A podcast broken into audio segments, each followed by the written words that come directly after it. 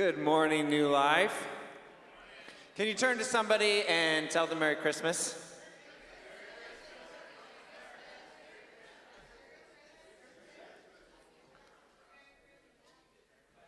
We are going to begin. so merry. We're going to begin this morning by reading God's word. So if you if you would stand, please, in honor of God's word. We've got a young lady who's going to read out of Luke for us this morning. So go ahead. Today in the town of David, a Savior has been born to you. He is the Messiah, the Lord. This will be a sign to you. You will find the baby wrapped in cloths and lying in a manger. Suddenly, a great company of the heavenly host appeared with the angel, praising God and saying, Glory to God in the highest heaven, and on, and on earth peace to those whom his favor rests.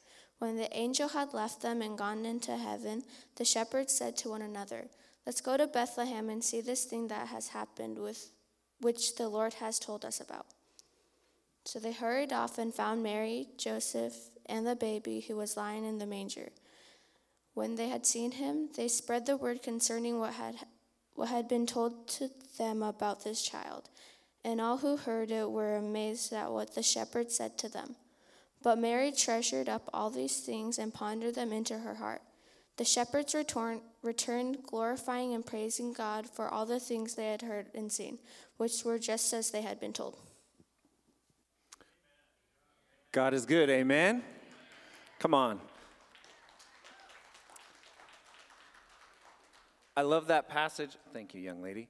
I love that passage because the only thing that the shepherds did was hear what God said and go check it out. Come on. So let's check out Jesus this morning. Amen?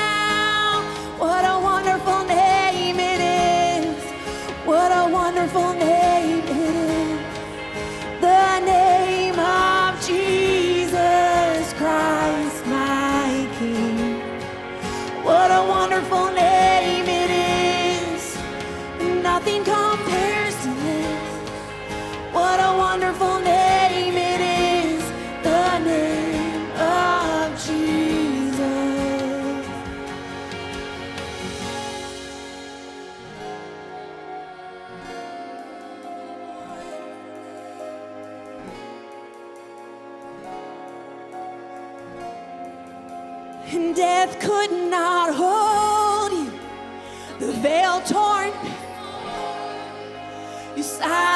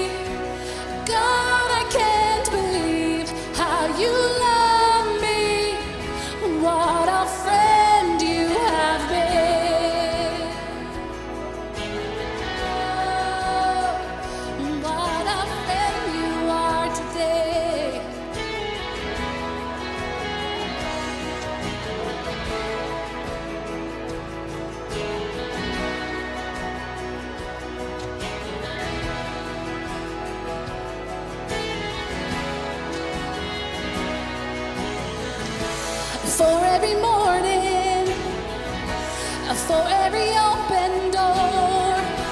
I call you faithful.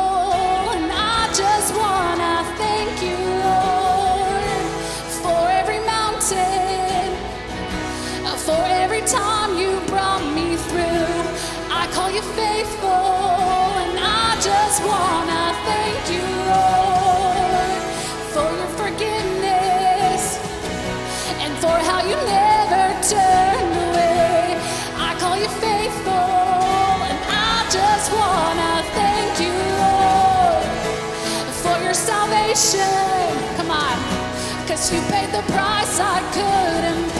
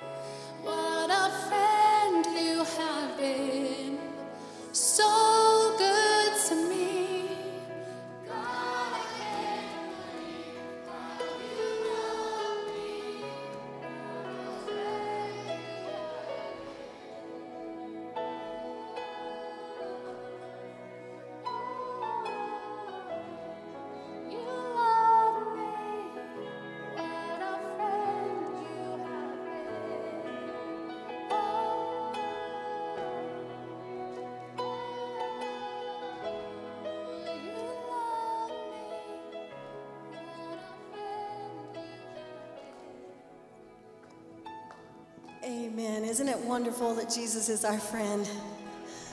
He's more than a friend, isn't he? You may be seated. We have a few announcements here to get through real quick. So, um, on Wednesday, December 20th at 6 p.m., is our Three Spirits couple teaching. It's for couples and singles, so if you're not married, that's okay. You are totally welcome. Uh, that series has been amazing already. Um, it's already making a huge difference in in people's lives and couples' lives right now. And then, uh, so that's December 20th, Wednesday night, 6 p.m. And then the men's class that normally would be held that morning is being moved to Thursday, December 21st at 6 a.m. Okay, so it's not on Wednesday morning, it is on Thursday morning. When is it? Thursday morning. Okay, yes, thank you. so anyway, if you haven't been to that, this is the last class. You can still you can still come. You are welcome. Our Christmas Eve service, I'm so excited for this. Sunday on December 24th, it's at 10 o'clock. It's our normal service time. All right, so we're having normal service. It is our Christmas Eve service, but it's not at night, it's in the morning. So I hope you all will join us then. And then um, Pastor Angelo has prepared something to help the men. He's prepared something to help the men lead their families. And next week, yes, okay. okay, good. And it, next week it will be out on the information desk. So look for that if you would like some help. Um, you men, if you would like some help leading your families, all right? And then Vision Night is coming up December 31st at 6 p.m. Pastor Roberts, Pastor Andy, my honey, I don't know what to call him, my husband, I don't know. Pastor Andy will be leading that, and he is going to be casting the vision for new life for the next year. So you don't want to miss that. That is going to be awesome. Also, that morning we have our regular service on the 31st. So don't skip. we will be here on the 31st at 10 o'clock on Sunday morning. All right, Pastor. They fired me from announcements, and then she makes fun of me. If you got just a second, we're going to talk about offerings for a second. And if you turn to Genesis chapter 22 and verses 1, I'm not preaching yet. This is just uh, something that's been on my heart lately that. Um, that I want to share real quick. Genesis 22, verse 1 says, After these things, God tested Abraham and said to him, Abraham. And he said, Here am I, or here I am.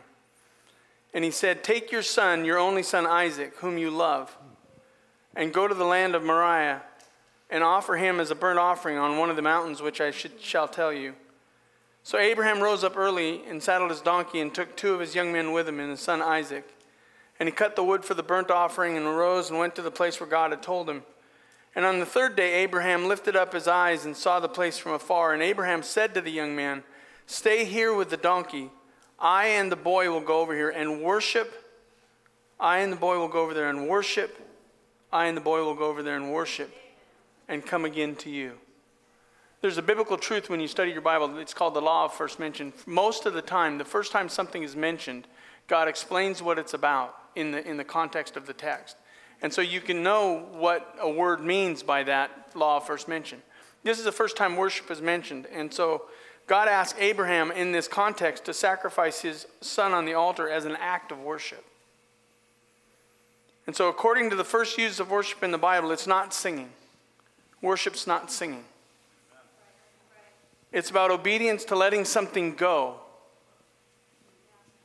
and giving it to God. Worship is obedience to letting something go and giving it to God. It's about obedience to the Word of God. Singing makes no demand on your life to prove what is of great value to you. When it comes to your offering today, the question is is it an act of worship? Is it taking what you love and out of obedience to the Word of God, giving it to God? Is it taking what you love out of obedience to the Word of God and giving it to God? That's what worship is. And I know this we love money. I'm not saying you worship money, but I do think to a degree we do. And there's way more to this teaching than this. This is just the first part of many parts that I'm going to put together for the next several weeks. So if you want to miss this part, miss the offering. There's nothing wrong with singing. That's giving praise to God for what God has done. That's why we sing, because we're praising God for what He's done for us throughout the week. He's been so good to me this week. Has He been good to you? That's why I sing praise to Him. But it's not worship until I'm willing to sacrifice and let go of something that I love and give it to Him. Genesis 22 14 says, So Abraham called the name of that place, The Lord will provide. The Lord will provide. Do you believe that God will provide for you today? Amen. If you let go that thing that you love more than God, do you believe that God will provide for you today? Let's pray. Father, as we give our offerings to you, we do so because we believe that you will take care of us if we worship you. If we're willing to let go of the things that are most important to us, showing that you are most important to us, provide for these people for that. As they worship you, as they give to you, as they trust you, bless them. Provide for them. As you provided a lamb for the sacrifice, a ram for the sacrifice. So, Father, help us today to honor you in our worship. As we sing this last song, Father, this is an act of praise for all that you've done. We love you so. In Jesus we pray. And all God's people said, All right, let's stand. One more song to go.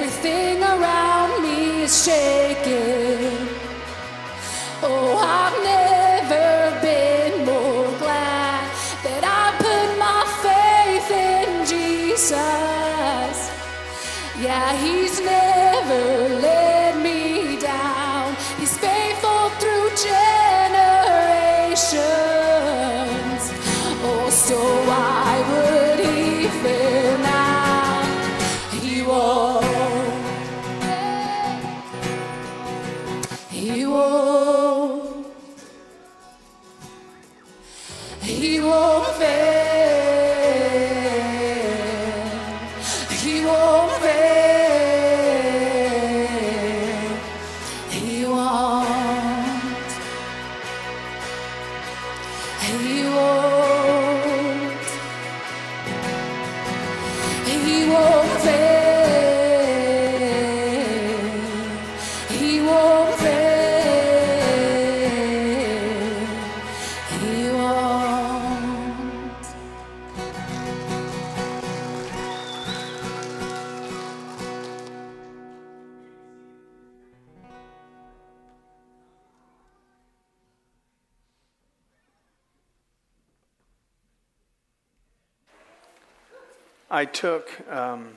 Two days off this week. I almost never in 26 years of pastoral ministry have taken two days off in a row unless it's a vacation.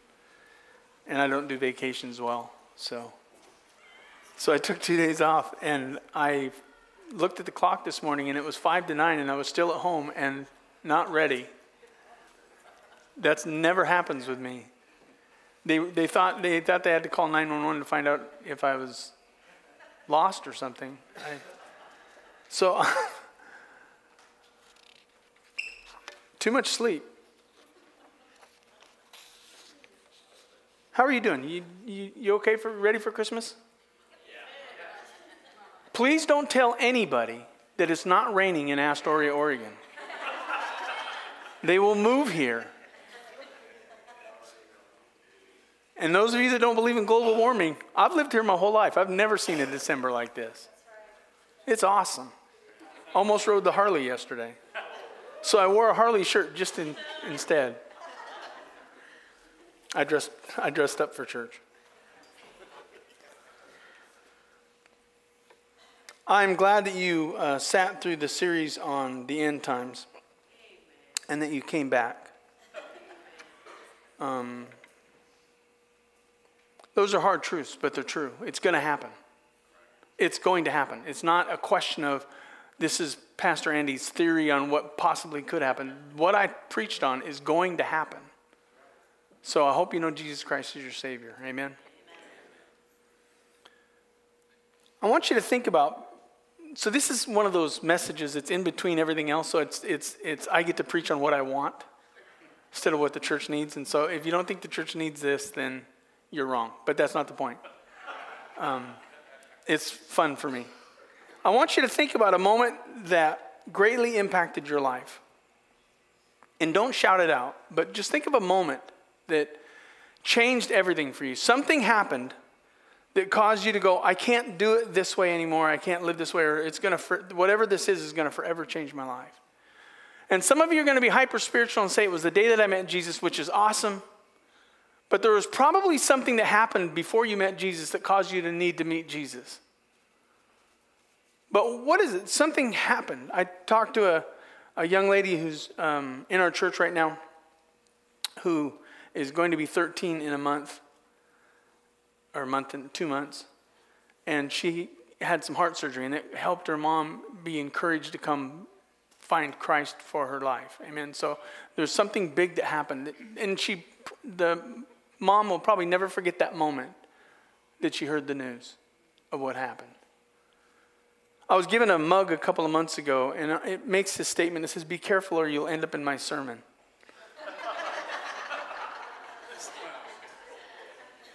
so, so think about a moment. Not that I mentioned you in a sermon, but just a moment that changed everything for you. Now, I've spoken about this experience numerous times because it still impacts me. There are some things that happen to you that are so huge that you can't ever get away from it. You might not be living it right now, but you, you relive it over and over and over again in, in, your, in your mind and in your life. And this story that I'm going to share with you, again, I'm also that older preacher who says, has told my stories numerous times. I've preached over 5,000 times, so I'm used the same illustrations at least 5,000 times.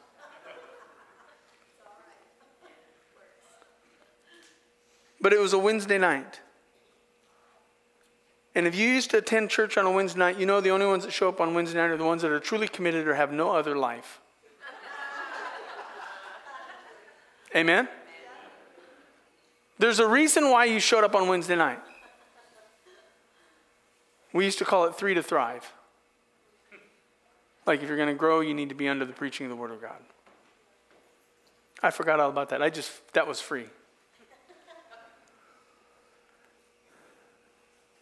And right before the service began, a young woman walked through the doors, obviously because it was a Wednesday night. She was seeking help. Otherwise, she would have waited for a Sunday or checked us out. This was before online ministry, so you can't just go online and check us out to find out whether we're really weird or not. You had to actually show up to find out whether we were strange people or not. Don't tell me what you found out. So I knew there was something some reason why she would be there that night because that wasn't normal. And you could tell at one point, and I'm not being judgy, I'm just saying this is the reality.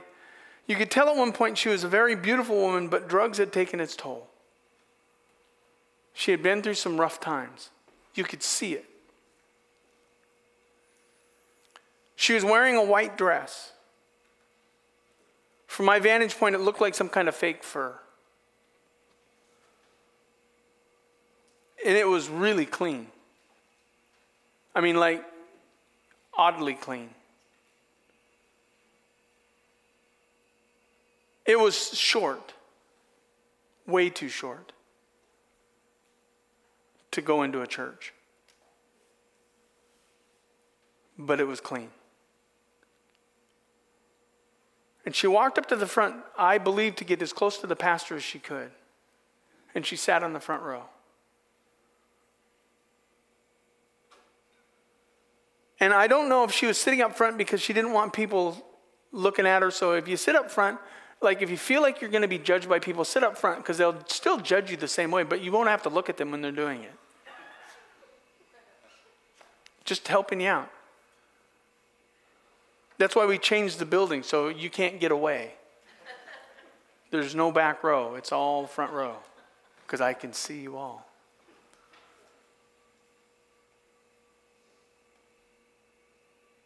She paid attention to everything that I was preaching.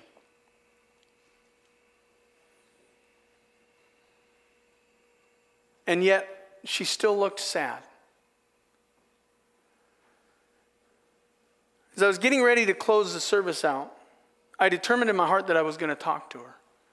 But before I could get down off the platform, she got up and started walking to the back. But I noticed one of the church members grabbed a hold of her and began talking to her.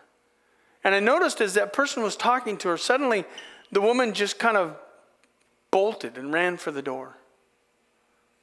And I thought, what's going on? So I asked the church member. And she told me that she had said to her that she was not welcome until she wore something more appropriate for church. I didn't have her name, I didn't have her number. I checked around, but how do you find somebody like that way? A week later, a relative contacted me who knew that she had attended New Life and told me that she had died.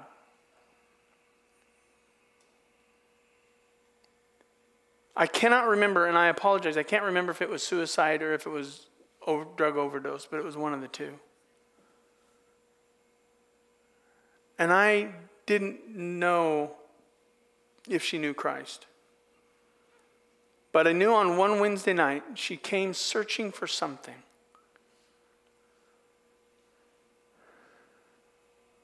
And it broke me. I'm, st- I'm still broken. It still breaks me. It's 20 years ago.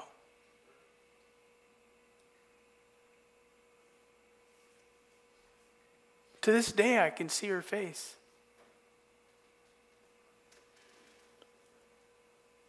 And because she wore a dress that was deemed inappropriate by the rest of Christianity, she never got the opportunity to know Christ and to find out for herself what is modesty and what is not. She didn't get the chance.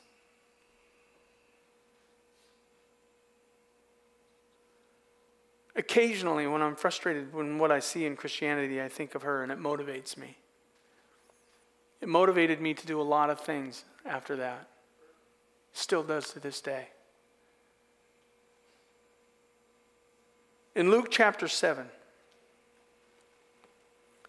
Jesus invites a Pharisee to Simon, named Simon to his house. Luke 7 and verse 36.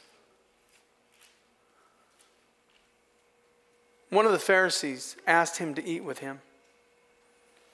And he went into the Pharisee's house and reclined at table.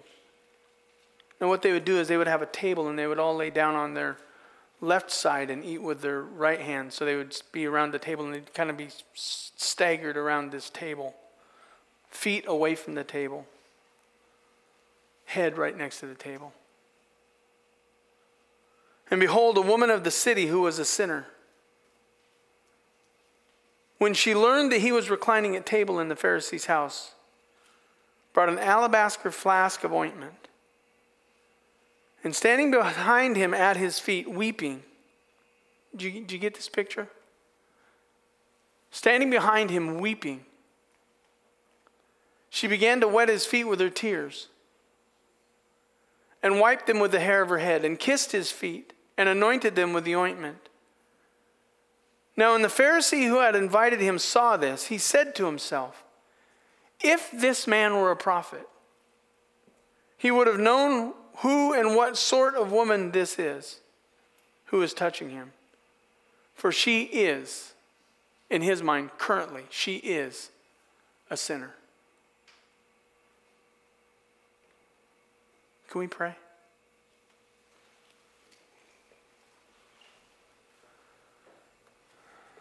Father,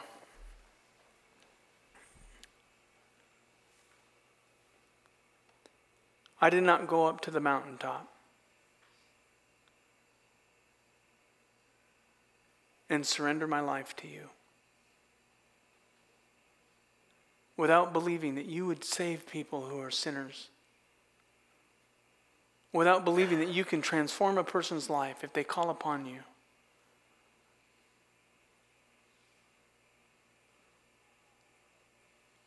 When I went to worship you, I wanted to offer you everything that I had because you offered everything that you had for me. And I know I am so unworthy of the salvation that you offered me, but you offered it to me anyway. Your son for my sins. And I'm not the only one who needs that. Help me to never be a Pharisee.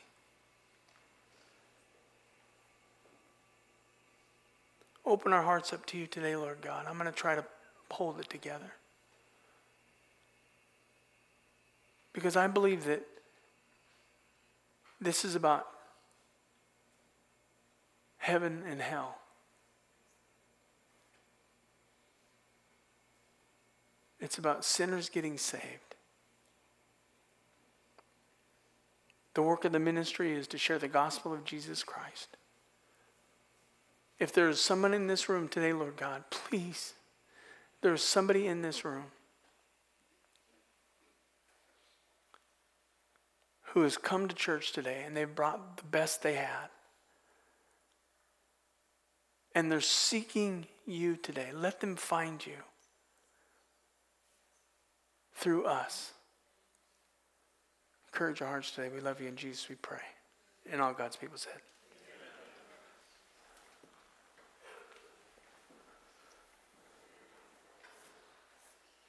A highly religious man invites Jesus over for dinner. As he sat down, an uninvited woman, uninvited woman, who heard that Jesus would be there came to find him.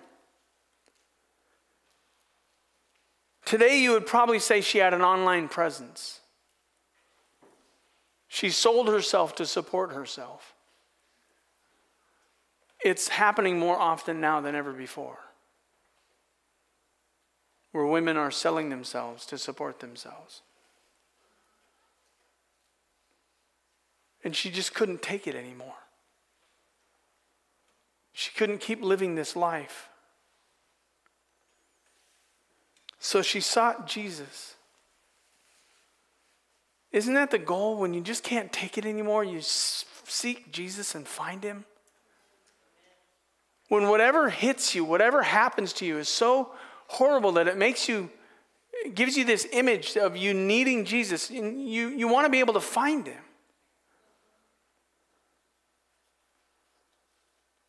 I love the fact that she didn't come empty handed. She carried with her an expensive bottle of ointment. I think sometimes the religious people come empty handed.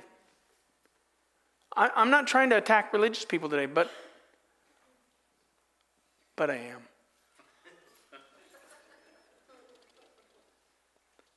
She came behind him because she couldn't get to his face. But when she got behind him, she began to weep.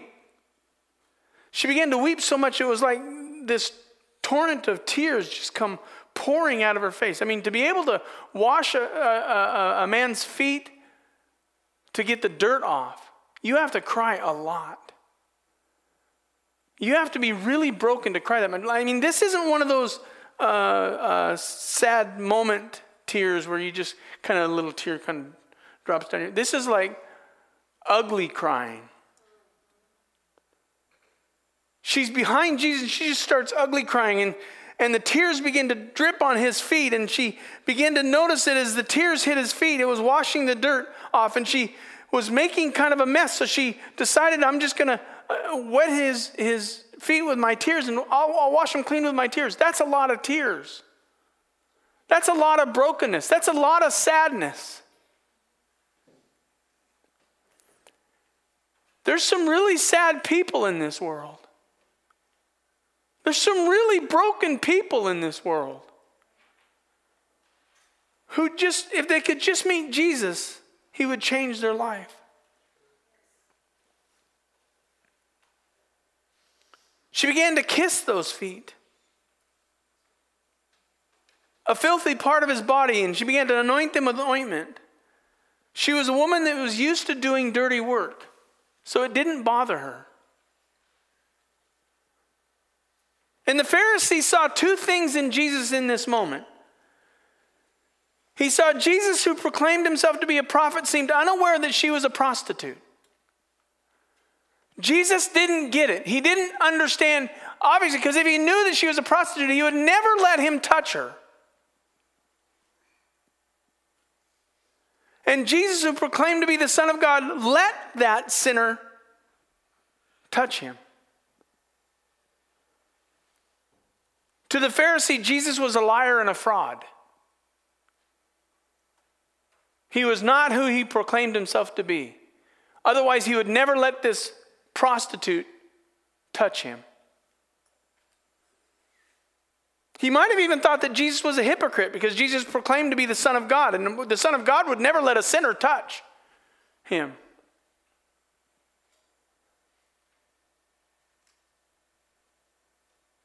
That's usually what Pharisees do is call people who are around sinners hypocrites. Jesus saw this and he asked the Pharisee a simple question that I think he's asking us today. Luke 7, verse 40 says, And Jesus answering said to him, Simon, I have something to say to you. And he answered, Say it, teacher. Now, I just, this is free. This has nothing to do with the sermon, but I thought about how many of you would like it for Jesus to tell you the truth about you? Like, you really want him? Do you really want to know the truth? I say that because that happens in preaching every week where we preach the truth to you, but some of you don't like what's being preached. So you don't respond to it. That's why we like teaching, because I can take what I want and, and, and not, not touch the things I don't want. But preaching is in your face, calling you out, challenging you spiritually. Do you really want the truth, guys? Do you really want the truth? Say it, teacher. Say it, teacher. Say it, teacher. I'm going to be honest, sometimes I hate it when he tells me the truth about myself. I don't like some things about myself. I would rather have him say it to you than me. Half of my sermon prep is me making sure I'm right with God with whatever I'm bringing to you. Every week I'm dealing with sins that are about you, that are about me. Say it, teacher. A certain moneylender had two debtors. One owed 500 denarii and the other 50. When they could not pay. When they, the religious person and the sinner, when they could not pay. He canceled the debt of both. Now, which of them will love him more? I love Pharisees. Simon answered, The one I suppose. I, I, suppose. I know what you're saying, Jesus. I don't like what you're saying, but I know what you're saying, so I'm just going to throw an I suppose because you're going to tell me that I'm wrong anyway. So I suppose for whom he canceled the larger debt. And he said to him, You have judged rightly.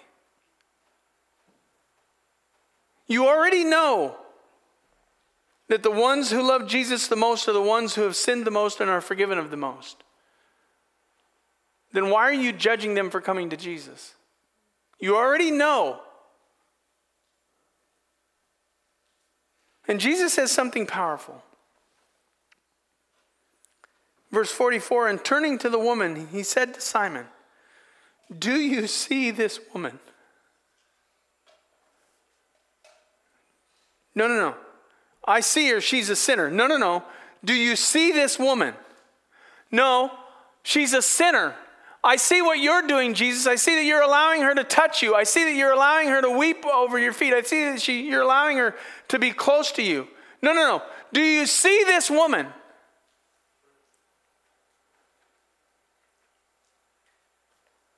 I entered your house. Now, this, this gets really personal. I entered your house. You gave me no water for my feet, but she has wet my feet with her tears and wiped them with her hair.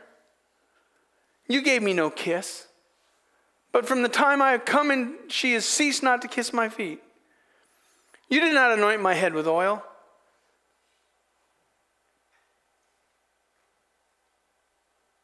but she has anointed my feet with ointment. Therefore, I tell you, her sins, which are many, are forgiven.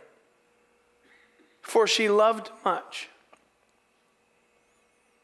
But he who is forgiven little loves little. He's saying this to the Pharisee. He who is forgiven of little loves little. He who is forgiven of little loves little. Can I tell you why you don't love Jesus much? You haven't been forgiven by much. The reason why you're not as passionate about Jesus as, as others is because you have not been forgiven of much. It didn't take much to save you because you're, you're a pretty good person most of the time.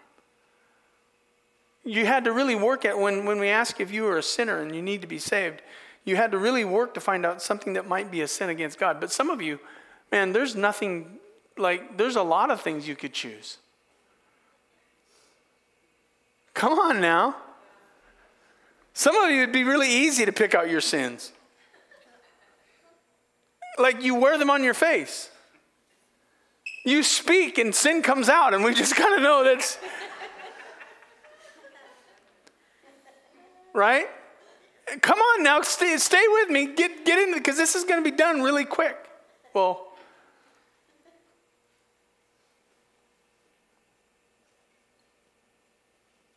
And you get crazy when somebody's like over the top crazy about Jesus and you don't realize they're really messed up people that just love Jesus a lot because of what Jesus has done for them.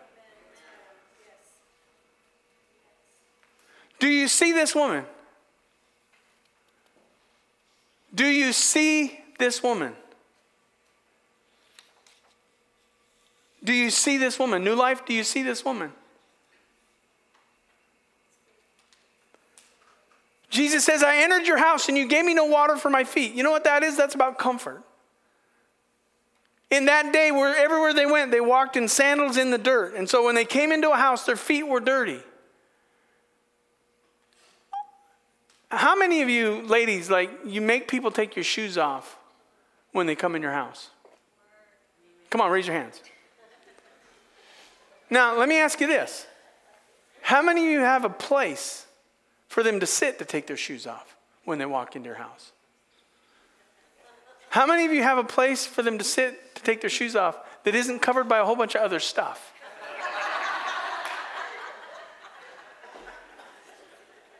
And what if, just what if, what if they're wearing those nasty socks that they've been wearing for a week? Do you have a pair of socks for them to put on that are warm and fluffy or fuzzy that feel really good when you put them on. No, no, no. I want them to come into my house, but I'm not going to provide a way for them to feel comfortable. This isn't what you're supposed to be getting out of the sermon.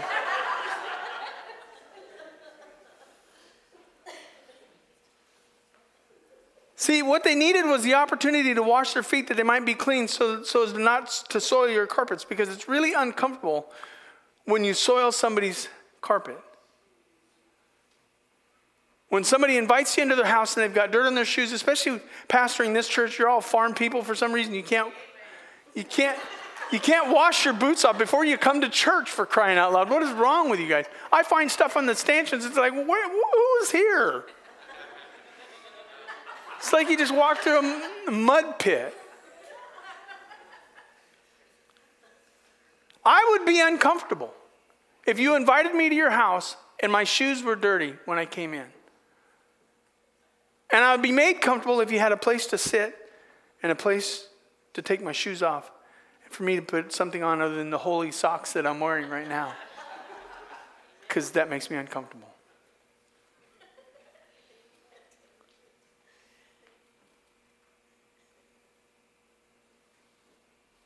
See, he didn't provide the water to do the washing. He made Jesus feel uncomfortable. When you meet people,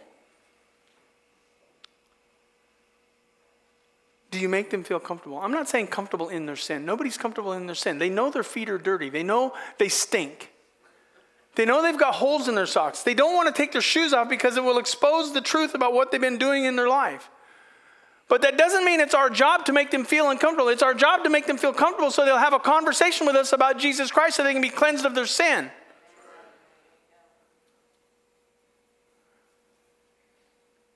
Instead, what we do is we believe what, what is their history. Well, they're just a sinner, so they're just going to stay that way. Listen, sinners need salvation. But some of them are so uncomfortable around Christians because they know they're being judged by the dirty things they've been doing in their life and the filthy holes in their socks and the, the dirt, but you, you provide no water. You don't do anything to make them feel comfortable.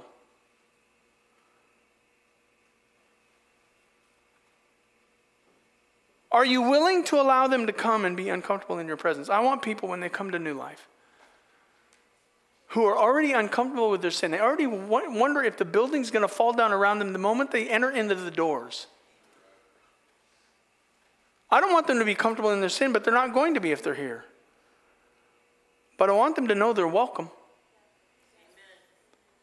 That Jesus can wash away the filth that's on their feet. Jesus entered your house, you gave him no kiss. That's connection. Five times we're commanded to greet each other with a holy kiss. Romans 16, 6. Greet one another with a holy kiss. All the churches of Christ greet you. 1 Corinthians 16, 20. All the brothers send you greetings. Greet one another with a holy kiss. Brothers. Y'all get nervous now. 2 Corinthians 13, 12. Greet one another with a holy kiss. 1 Thessalonians 5, 26. Greet the brothers with a holy kiss. 1 Peter 5, 14. Greet one another with a kiss of love. Peace be unto you, all to you that are in Christ. A holy kiss is designed to show familial connection, meaning that I want you to be a part of my family.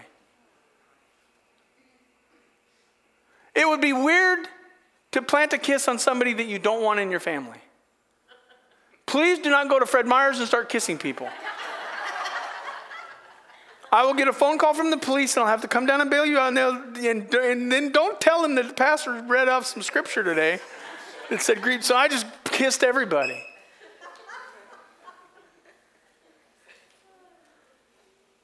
See, it means pure intent to show familial connection. I want you to be a part of my life. It's not about the physical act of the kiss, but the heart attitude towards others who come here. When you come to this church, what I want you to do is feel like we want to have a connection with you. We want to do life with you. We want a relationship. Well, yeah, but you don't know what I've done. No, but you don't know what I've done. So let's have a conversation. We're going to find out just how messed up the pastor is. I know everybody thinks I'm perfect until they get to know me and then they realize, what a mess. I put my faith in Jesus. Amen. For Simon the Pharisee wanted Jesus in the house, but had no love for him. See, that's the problem with religious people. They want Jesus in the house, but they really don't love him. Jesus doesn't feel connected.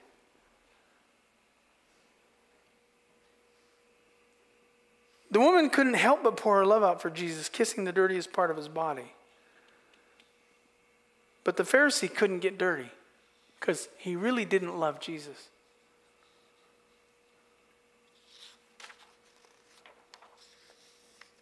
Hang on, I lost my page. Oh, that's right. I've seen this numerous times in the church where we're happy that somebody comes, but we just don't want to get too close to them until we find out whether they're getting things right with God or not. Once you prove to us that you're worthy of our connection, then we'll allow you in the family a little bit. We'll let you in the living room, but nobody gets into the kitchen until you get rid of your sin.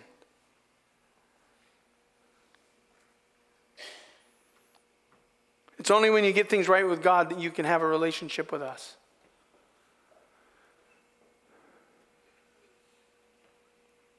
When someone enters your house, do they feel loved or do they feel judged? Like, do they walk in and they probably know they're not perfect, but do you make them know that they're not perfect? I don't need any help with that. What I need is to feel like people still want me in the family, even though I may not be everything that they want me to be. But I'm going to try, not to please you, but to please my Father in heaven. Jesus entered your house and you did not anoint his head with oil. This is about clarity. After walking in the hot sun and kicking up dust along the way, anointing your head with oil was a way to refresh yourself and take your mind off the burn. You ever burn your, your head, the top of your head? It's hard to think of anything but the burn on the top of your head.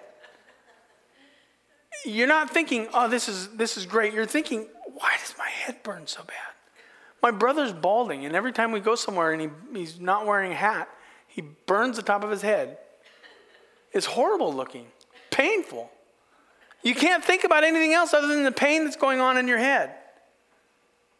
And the oil that she used to, to put on his feet were uh, fragrant herbs and spices so that you wouldn't smell the dust uh, from the road or the dirt that you've been walking through. So the anointing with oil for the, it, on the head at that time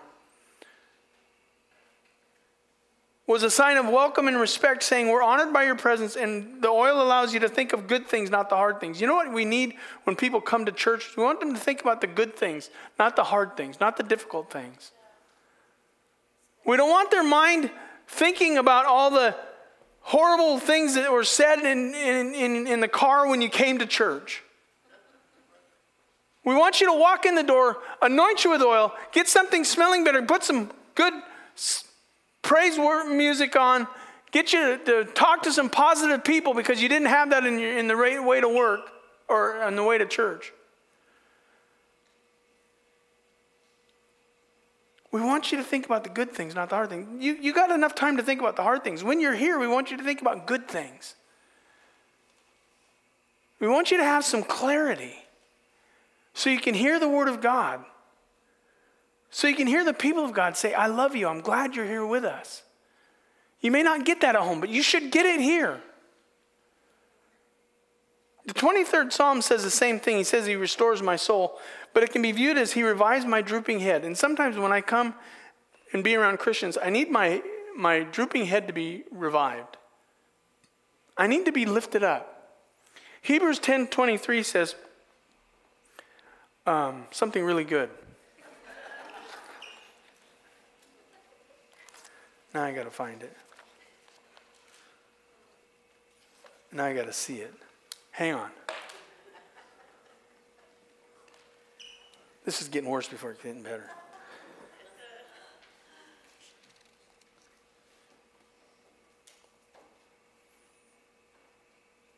I can't find it.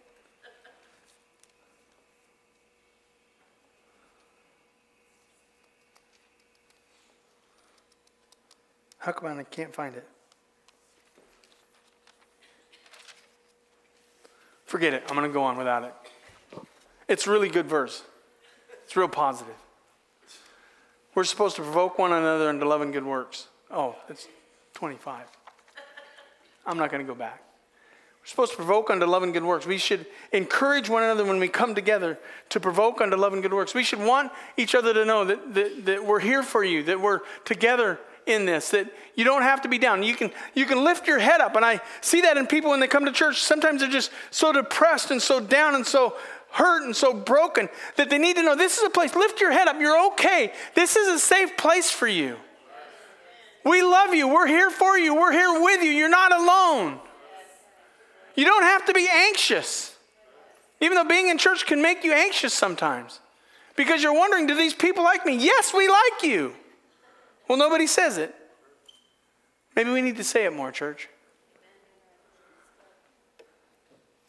Now I messed my whole. Now I don't know where I'm at. Get rid of that, get rid of that. Jesus says, You gave me no comfort. Jesus said, You gave me no connection and you gave me no clarity. I walked into your house. You invited me to your house. You invited me to your home. You invited me to your life. But you made me no comfort, you made me no comfort, gave me no comfort, you gave me no connection, you gave me no clarity.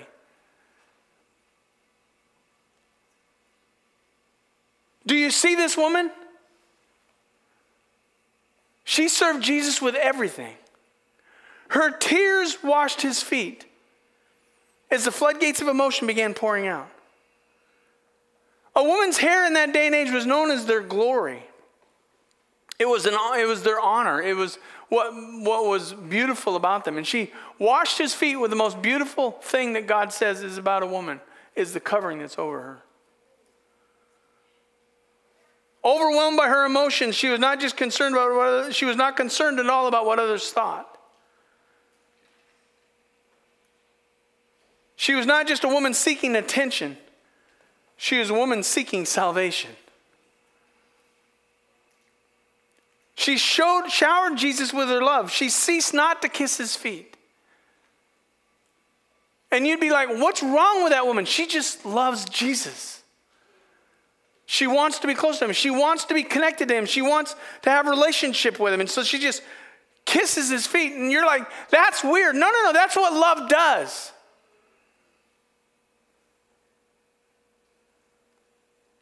She made Jesus know clearly that he was important to her. This expensive box of ointment that she brought to church with her was poured out on him to make him not think about the hard things of life, but to think about the good things of life. Derek's afraid I'm going to break my hip. I'm at that age. Thank you, Derek. See, the religious people look at what you've done, Jesus looks at who you are. Jesus looks for who you are.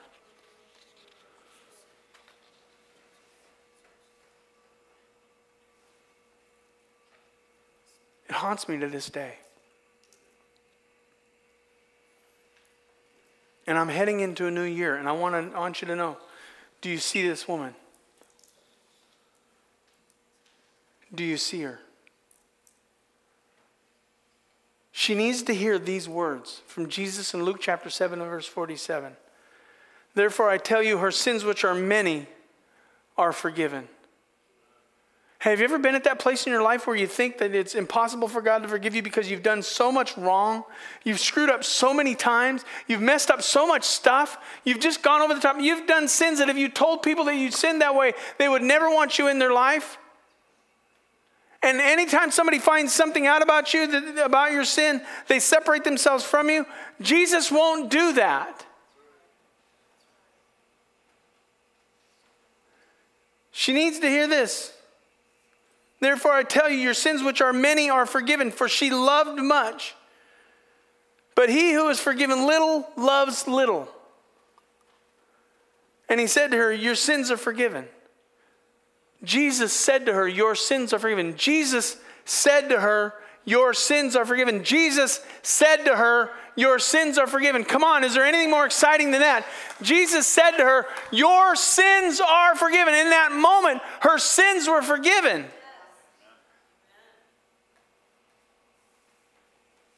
Then those were at the table with him began to say among themselves, Who is this that forgives sin? And he said to the woman, Your faith has saved you. Go in peace. I just got to stop real quick because it becomes a doctrinal issue. Because that's what Christians like to do. We just like to argue over doctrine. I'm not saying we shouldn't defend doctrine. I'm saying the danger is just arguing about doctrine to argue about doctrine. Jesus said this woman was forgiven by having faith in Jesus Christ. Amen. Well, who is he to forgive? He's Jesus. He's the one that went to the cross, not you. He's the one that gave his life up, not you. He's the one that was beaten and bruised, not you. You get the benefit of what Jesus did, did, but you're not the one who did what Jesus did.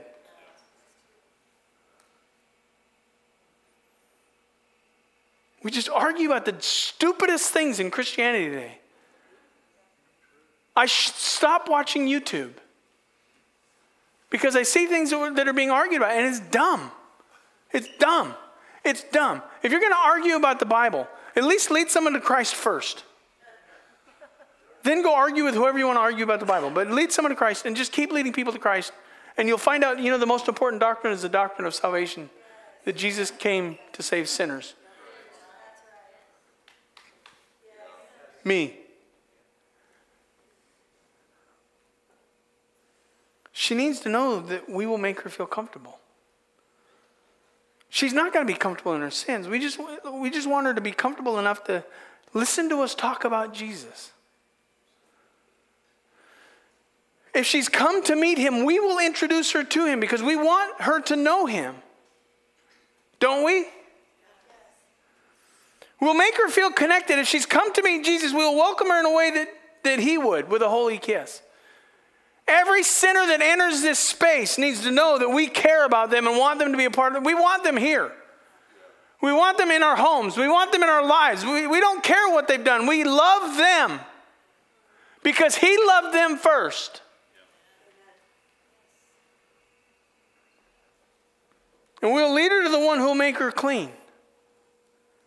Because if she's come to meet Jesus, we will share with her Jesus and how he can wash away her sins and take her mind off of her failures and her foolishness and her problems, and so she can find forgiveness and peace and joy and happiness. Not to go back and do what she used to do, but to recognize that if she understands who Jesus is and meets Jesus, she doesn't need those things anymore. She doesn't need to sell herself to support herself. If I could have just told that woman about Jesus, I got to be careful where I'm walking. See, I don't need a pin on the floor, I just trip on. Titus 3 4 says, But when the goodness and loving kindness of God our Savior appeared, when you meet Him, when you just meet Him, when you see the goodness and loving kindness of God, when you meet Him, He saves us, not by works done by us in righteousness, but according to His own mercy. By the washing of regeneration and renewal of the Holy Spirit, she was cleansed by her faith in Jesus and the Spirit of God coming inside of her and washing away her sins. Whom He poured out on us richly through Jesus Christ, our Savior. So that being justified by his grace, we might become heirs according to the hope of eternal life. She becomes part of the family of God. For the woman in my story, it only took one Pharisee who judged her history to send her to hell for eternity. It only took one Pharisee.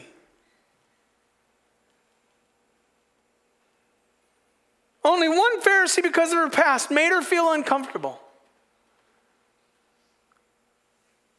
She was wearing the best she had. It was the cleanest thing she had.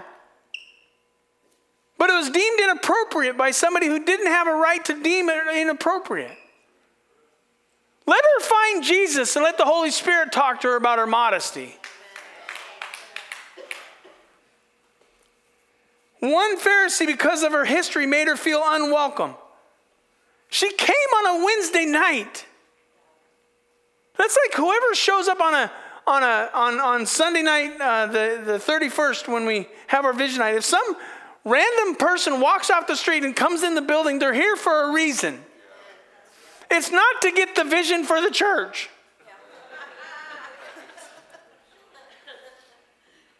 It's here because they need Jesus.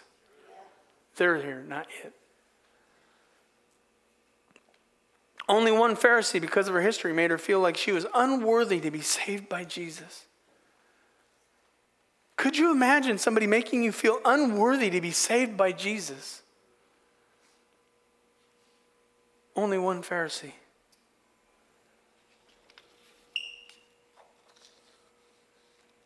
And I wonder what would have happened that night if the woman came and she would have felt loved like Jesus loved. If she was met by people who approached her and believing her sins could be forgiven, because that's what we believe that everyone's sins can be forgiven through Jesus Christ. If she's met by people who would have approached her as family, wanting her to be a part of their lives, not making her feel like she wasn't wanted, but making her feel like we want you in our life. if she was met by people who would have poured out everything to let her know that she was more important to her than anything more valuable, than anything uh, more valuable, like a valuable ointment. What's a soul worth to you? Some of you, what's a soul worth to you? What's keeping somebody out of hell for eternity worth? if we can just share the gospel of Jesus Christ with her. I don't know where this is coming from.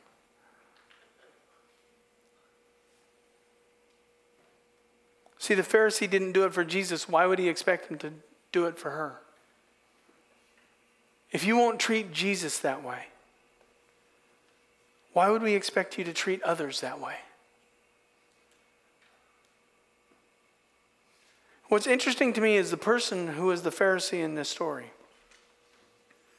has told me that she feels uncomfortable, unwelcome, and unworthy. Yet she's the one that made somebody feel unwelcome, un, uh, un, I just lost my train of thought. Uncomfortable, unwelcome, and unworthy.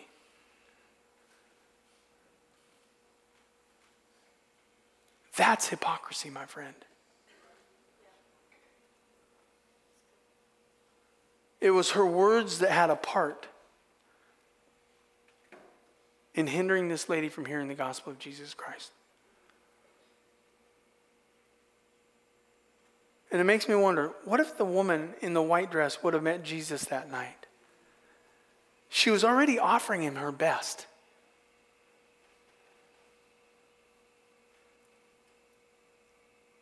What if she was given access to his face? And she could look into his eyes and see the compassion that he, that he, that he has.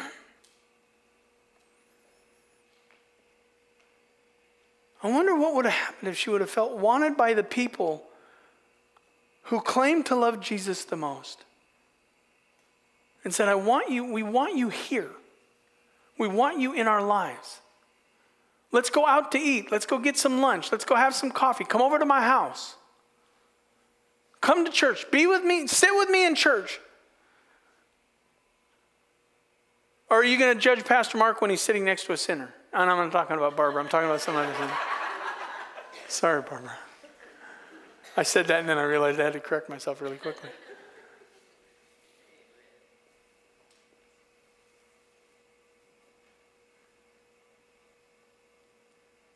I wonder if we would have seen her, not from what she had done, but what Jesus would do. I wonder if she'd still be alive. These are the things that keep me up at night. And Jesus said, Those who are forgiven little love little, but those who are forgiven much love much. You know what I can see? I could see her sitting up front, raising her arms up in praise and worship of the God who saved her from her sins. I could see her surrendering her life to the King of Kings and the Lord of Lords because he forgave her of so much. I could see the white dress not for its length, but for the representation of forgiveness of sins. Isaiah chapter 1, verse 18 says, Come now, let us reason together, says the Lord. Though your sins are like scarlet, they shall be white as snow. Though they are red like crimson, they shall become like wool. I believe God had that woman walk into this church building to come to know Christ as her Savior, but I can't get the image of her out of my mind. I believe she's exactly the person that God's trying to get us to reach with the gospel.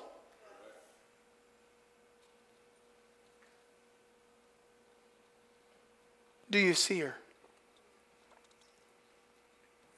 It might be a guy. It might be a man. It might be a teenager.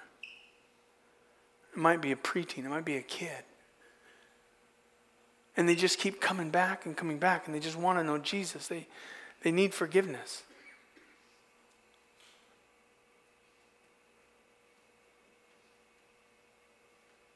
Are you so busy looking at their faults that you don't look at her for forgiveness?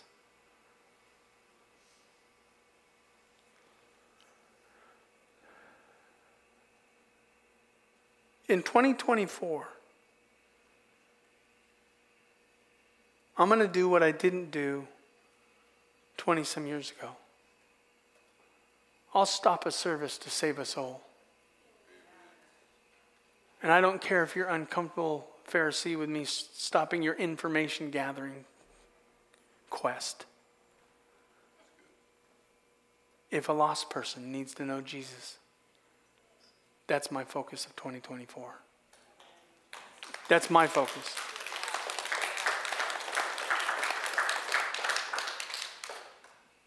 because I didn't do it that night. Because I was still in the mindset that I got to keep things in order and I got to keep things going instead of realizing that sometimes God brings somebody in that needs to know Jesus. And making Christians happy is not my goal. Making them holy is. And the only way you're holy is through Jesus Christ. If you've been that woman, or maybe you're a man and you've been that man,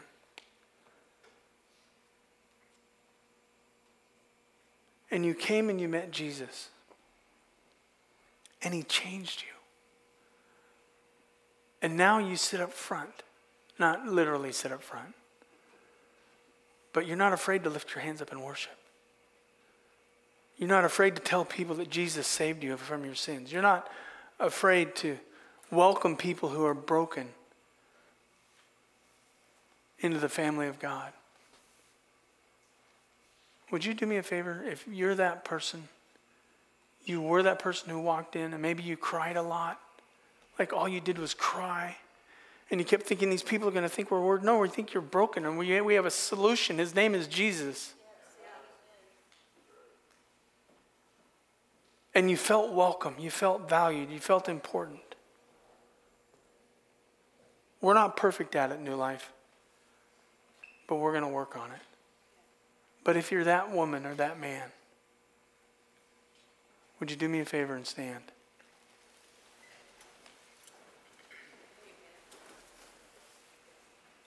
You've come and you know you weren't perfect, and you came and you felt like you could find somebody who would forgive you for sins. His name is Jesus. And you found him and he changed your life. Let's pray. Father, we love you.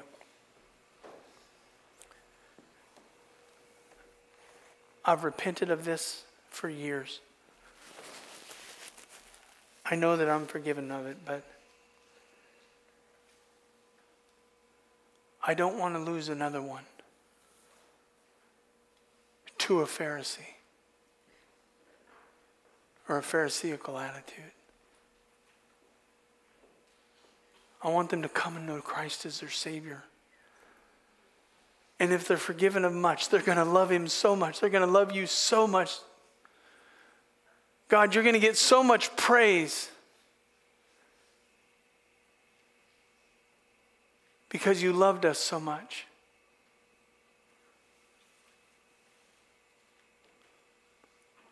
So, Father, I just want to thank you for being at the table. I see that woman. I see that woman. And Father, that's what we need to come to as a church, that we would see that woman.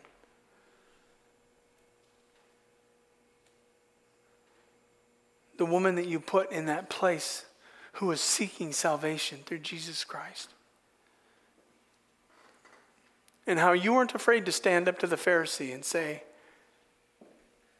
Do you see this woman? Heads bowed, eyes closed. Everybody standing up, please. Heads bowed, eyes closed. Maybe you have a woman like that in your family. Maybe you got a woman like that in your life. Maybe you got, and when I say woman, I'm saying woman or man.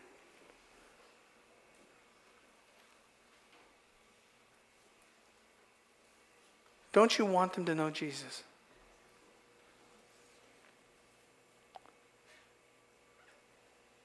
You're going to need to make her feel comfortable. Let them know that they can wash their feet. Provide a space for them to do that in your life. They need to feel connected. Let them know that you want them to be a part of your family. You need to go to them and say, I want to do life with you. You can't do Christianity alone, it's impossible. Jesus didn't have us do church just so we would have our four and no more. You need the leader to the one who will make her clean. His name is Jesus Christ. Everyone in this room should lead someone to Christ in 2024. We're going to put some things in place to help you know how to do that.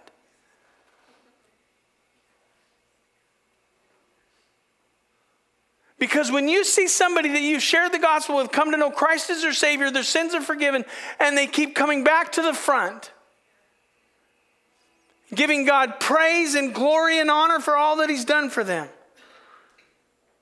When you see people who used to be selfish become selfless, and you know that you got to share the love of God with them, it changes you.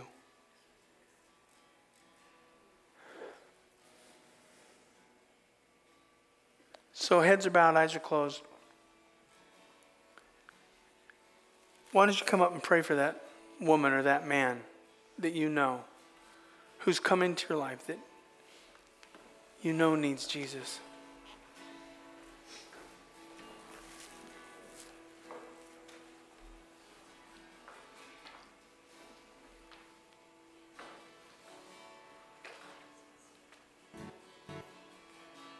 Say, I can pray for Matt. You can, and you're welcome to do that. But you can also come. There's,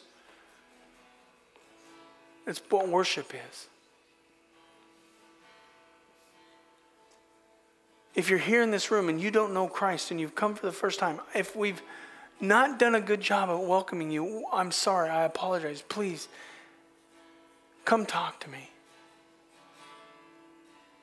I know that I've failed people. I failed that woman that night. I don't want to do it again.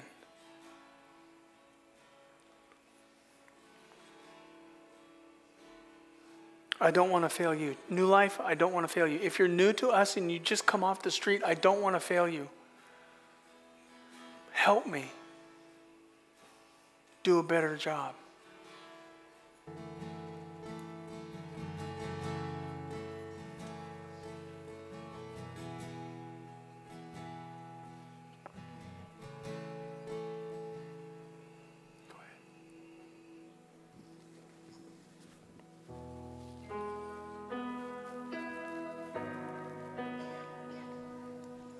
People are praying, why don't you go ahead and sing with us?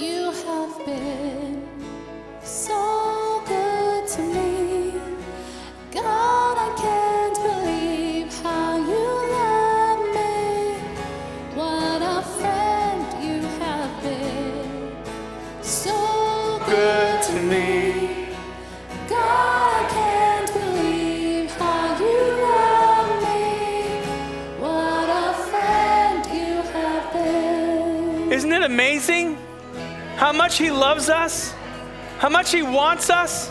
How much He cares for us? How much He's given to us?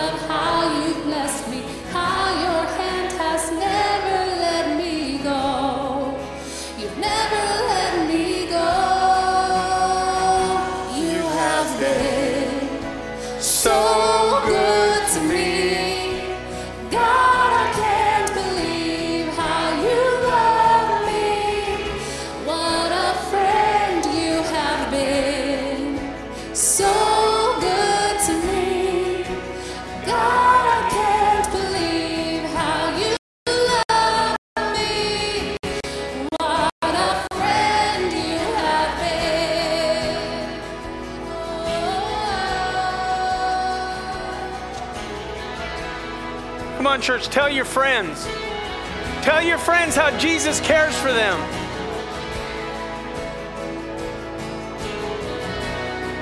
Come on, tell your family. Jesus loves them.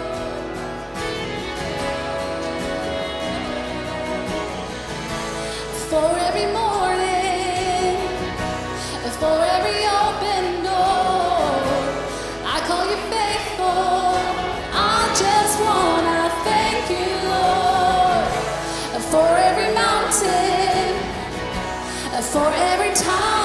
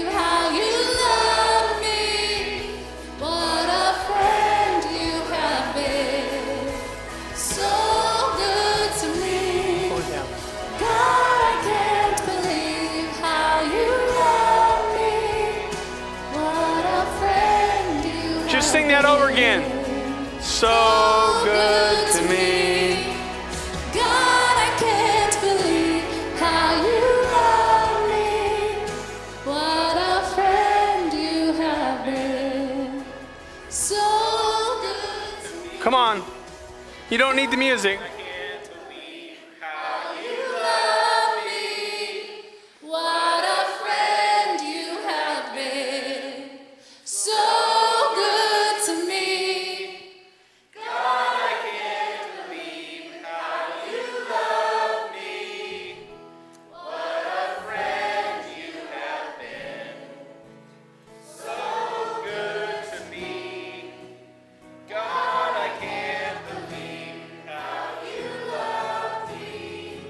Some of you walked into the room today and you thought, what's wrong with these people?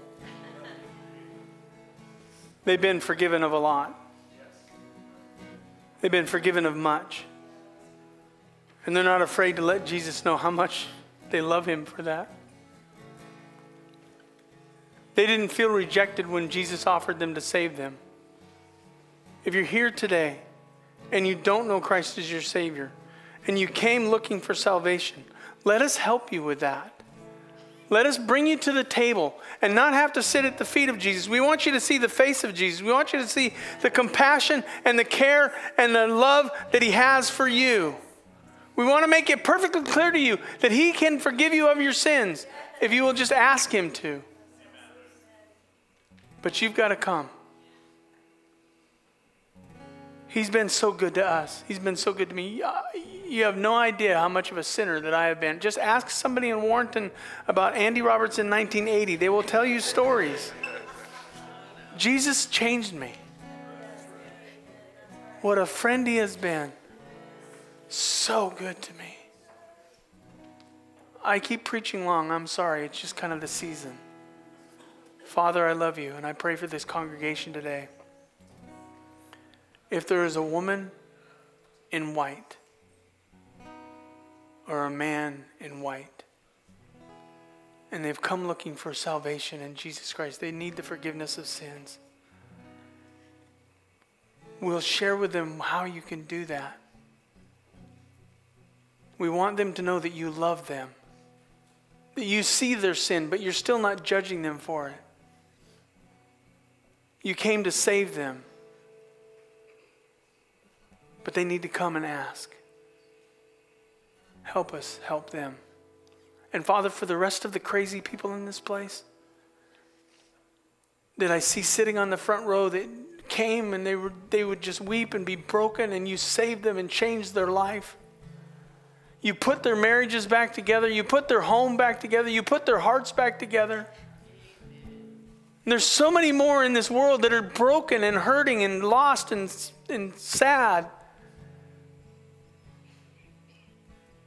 Bring them to the door and we'll help you bring them to you. We love you. In Jesus, we pray. And all God's people said.